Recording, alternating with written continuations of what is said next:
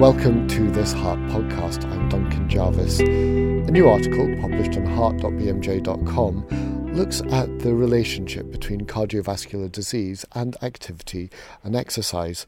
Uh, to talk about that, I'm joined by one of the authors, who's Dr. Ute Mons from the Division of Clinical Epidemiology and Aging Research at the German Cancer Research Centre. Uh, good afternoon, Dr. Mons. Thank you for taking the time to talk to us. Good afternoon to begin, could you tell us a little bit more about this relationship between cardiovascular disease and uh, exercise? Because although it's traditionally been thought that more exercise is better, um, there has been some suggestion, and your paper suggests this as well, that the relationship is a bit more complex than that.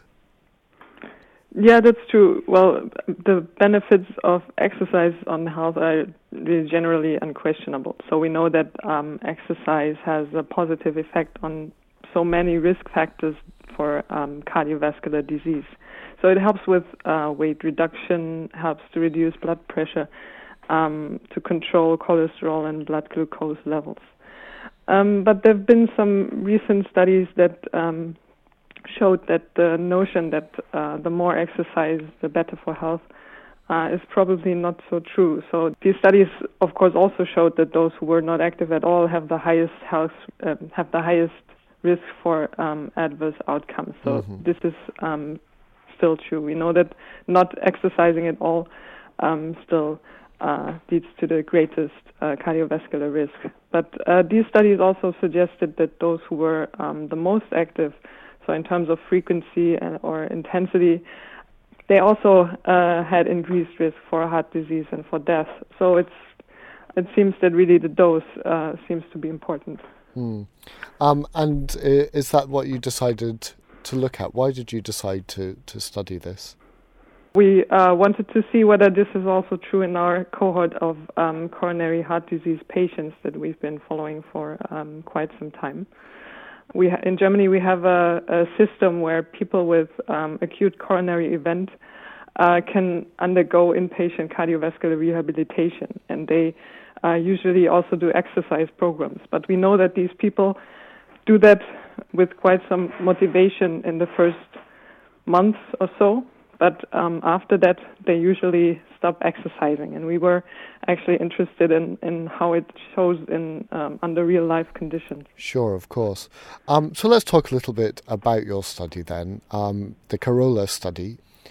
Who were the patient group that you studied? You've already mentioned that they have stable coronary heart disease, but uh, can you tell us any more about them? Yes, uh, well, these patients, um, it was a bit more than 1,000 patients, and um, as I said, we um, they were undergoing some um, rehabilitation, so they were in a rehabilitation clinic, and they had um, had, for example, myocardial infarction or an acute coronary event. And uh, we were working together with two re- rehabilitation clinics, and they helped us recruiting those uh, patients for a study. That was in 1999 and 2000. Hmm. And how long did you follow them for? Study is actually still ongoing. So we still um, uh, every two or three years we um, still invite our study participants to take part in uh, follow-up surveys. Um, but for this study published in Heart, uh, we followed the patients for about 10 years. Okay, great. And um, yeah, how did you measure whether they developed cardiovascular disease? As I said, we uh, conduct follow-up surveys every two to three years, and um, around the same time, we usually check with population registries to see um, whether the patients are still alive. And for those who've died, we um, obtain the death uh, certificates from, from the registries. And from these, we can learn whether they died from cardiovascular disease or some other disease. Mm-hmm. And uh, for those patients who are still alive, they are um, invited to uh, take part in the follow up survey. And um, we contact uh, their general practitioners. We ask their um, physicians whether uh, the patients had, a, for example, non-fatal stroke or myocardial infarction in the meantime. So we know um, about all those uh, events yep. that are not fatal.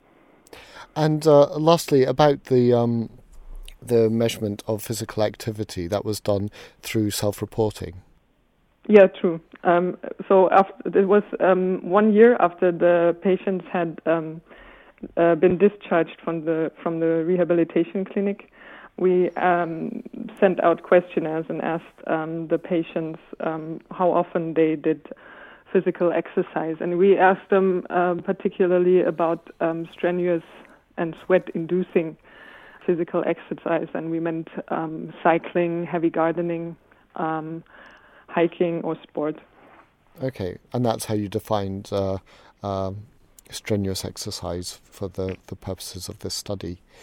So, if we then turn to the results, you know, what can you tell us about the, the patient group? How active were they uh, as a whole? You know, our patients, more than half of them were older than 60 years, but I was quite surprised that um, still around 40% of them were uh, actually physically active for two to four times per week. There were even 30% who were um, even who were active for at least five times per week. But uh, on the other hand, there were also around 10% who said that they weren't doing any exercise at all. Hmm. And how had that sort of changed over time? Because it was a 10 year follow up. So were they sort of as active um, for the entire period? Uh, no, the the engagement in physically uh, in physical activity clearly decreased over time. So um, after 10 years, for example, the proportion of those who um, weren't doing any exercise at all had um, nearly doubled. So from 10% to to nearly 20%. Um, but still, even after 10 years, it was um, still around 40% of the patients who were uh, physically active for two to four times per week. Okay. Now, as we said at the beginning, the, the relationship between physical activity and, and exercise um, is, is fairly complex. So, could you tell us in detail what you found there? We um, examined the association of um, physical activity with uh, the prognosis in our patients, so whether they died from cardiovascular disease, for example. So as we expected, the, the highest risks for cardiovascular death were found, found in the um, least active patients, so those who weren't active at all. They were four times as likely to die from cardiovascular disease um, as the group of those patients who were uh, moderately active, so those who were active for two to four times per week. However, uh, we also found that those um, who were physically active on a daily basis they also had uh, increased hazards to die from cardiovascular disease. So um, their risk was around twofold compared to the moderately active groups.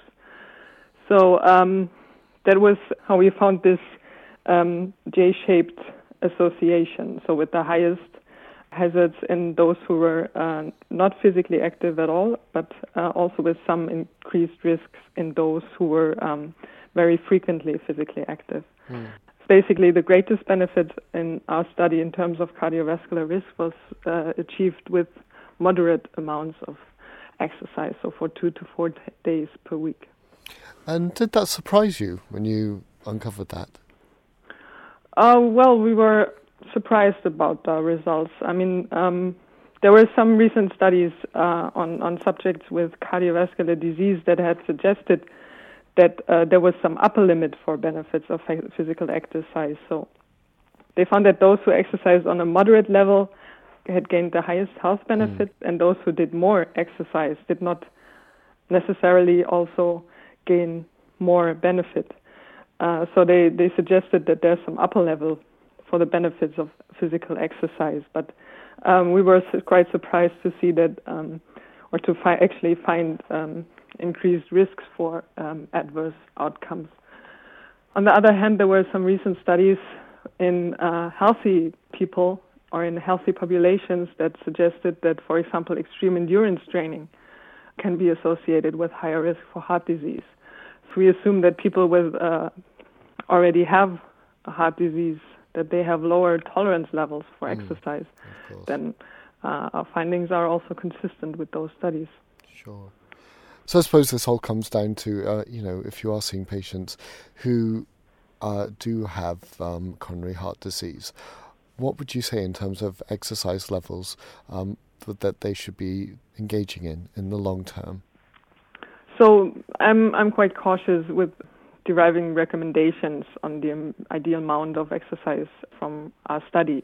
So So um, we saw that um, the greatest benefit was achieved with uh, moderate amounts of exercise for two to four times per week, but it's a bit difficult to, to generalize that to, to other populations. We can definitely say that not exercising at all was associated with the greatest risk of heart attack and stroke, and that really still needs to be emphasized because that's really the biggest problem. So any amount of exercise is still better than no exercise at all. But for patients who want to do exercise and are cautious about about uh, what level they should exercise, I would recommend to discuss the individual optimal optimal dose of physical activity with their uh, physician. So um, also supervised sports groups, um, specifically for heart disease patients, uh, could also be an option to engage in, in safe and regular exercise. In a safe way, yes. Interesting idea. Well, thank you very much, uh, Dr. Ute Mons from the German Cancer Research Center, for taking the time to talk to us today. Welcome. Thank you. And that article is available now on heart.bmj.com.